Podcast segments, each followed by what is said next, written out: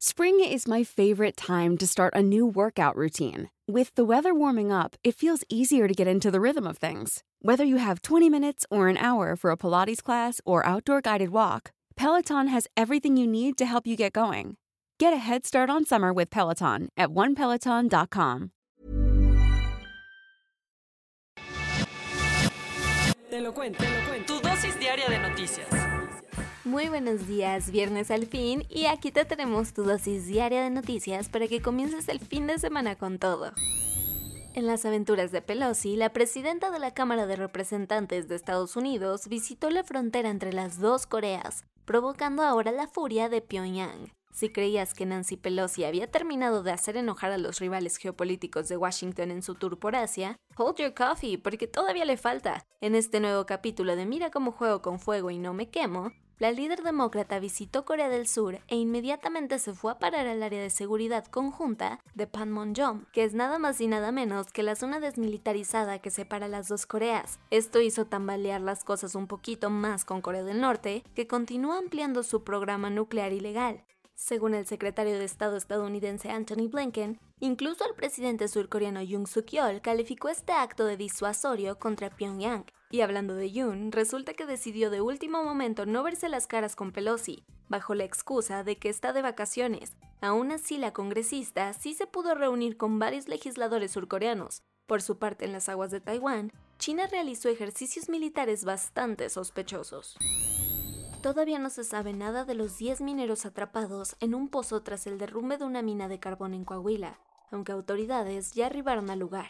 La incertidumbre y desesperación han invadido a la comunidad Villa de Agujita en Sabinas, Coahuila, donde al menos 10 mineros quedaron atrapados en un pozo tras el derrumbe de una mina de carbón el pasado miércoles. En las últimas horas, que han sido de angustia para las familias de los afectados, han llegado al lugar elementos de la Guardia Nacional, de la Secretaría de la Defensa Nacional y hasta más mineros que se han ofrecido a ayudar en las labores de rescate. Desafortunadamente, los avances son mínimos de acuerdo con el último reporte que dio la Secretaría del Trabajo de Coahuila, que reconoció que apenas pudieron extraer 13 metros cúbicos de agua, con el miedo de que haya filtraciones que impidan aún más la ayuda. Al respecto, el fiscal general de esta entidad, Gerardo Márquez, dijo que hasta este jueves no han obtenido un resultado positivo.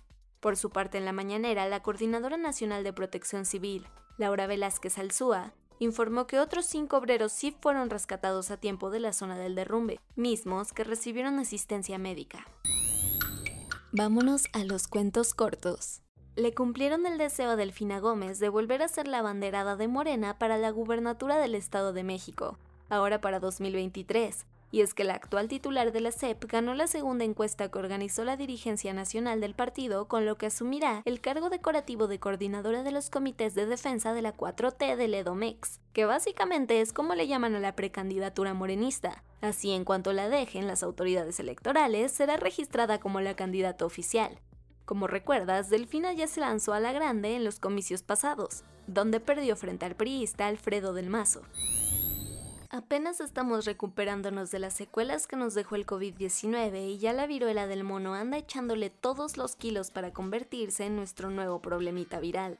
Resulta que la cosa se puso más seria en Estados Unidos, donde el secretario de Salud y Servicios Humanos, Javier Becerra, declaró a la viruela sísmica como una emergencia de salud pública, esto ante el aumento de casos y en un intento por alertar a la población para que genere conciencia mientras abre la puerta a posibles financiamientos públicos para acelerar la aplicación de vacunas y tratamientos.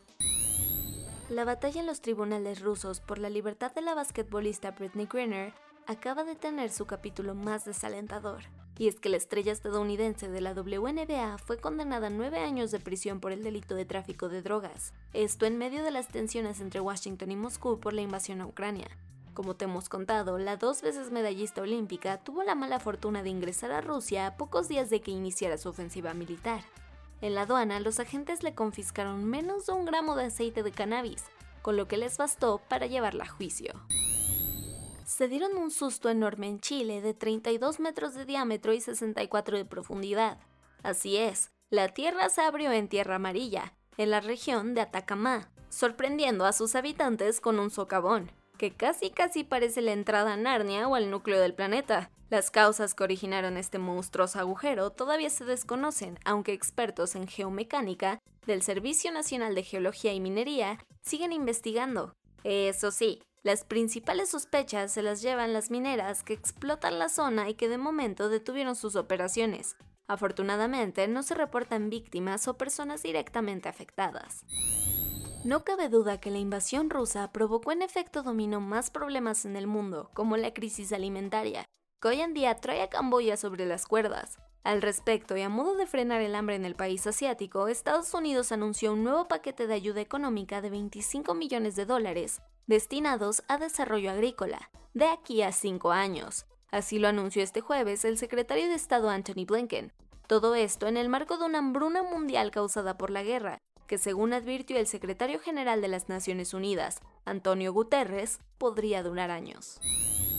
El cinismo de la clase política de Sri Lanka es sin problemas más profundo que el socavón en Chile, y es que como recordarás, la sociedad civil logró derrocar hace algunas semanas al ahora expresidente Gotabaya Rajapaksa, dando paso a la esperanza de una nueva era en la vida pública del país, y así tal vez salir de la crisis, pues con la mano en la cintura y con todo el descaro del mundo, quienes se quedaron en el gobierno lanzaron una cruzada para detener a las personas líderes del movimiento, instaurando un mando que puso a los aliados del exmandatario exiliado de vuelta en el Parlamento. Y eso fue todo por el día de hoy. Yo soy Ceci Centella y nos escuchamos el lunes para más noticias. Bye. Hi, I'm Daniel, founder of Pretty Litter. Cats and cat owners deserve better than any old-fashioned litter. That's why I teamed up with scientists and veterinarians to create Pretty Litter. Its innovative crystal formula has superior odor control and weighs up to 80% less than clay litter. Pretty Litter even monitors health by changing colors to help detect early signs of potential illness. It's the world's smartest kitty litter. Go to prettylitter.com and use code ACAST for 20% off your first order and a free cat toy. Terms and conditions apply. See site for details.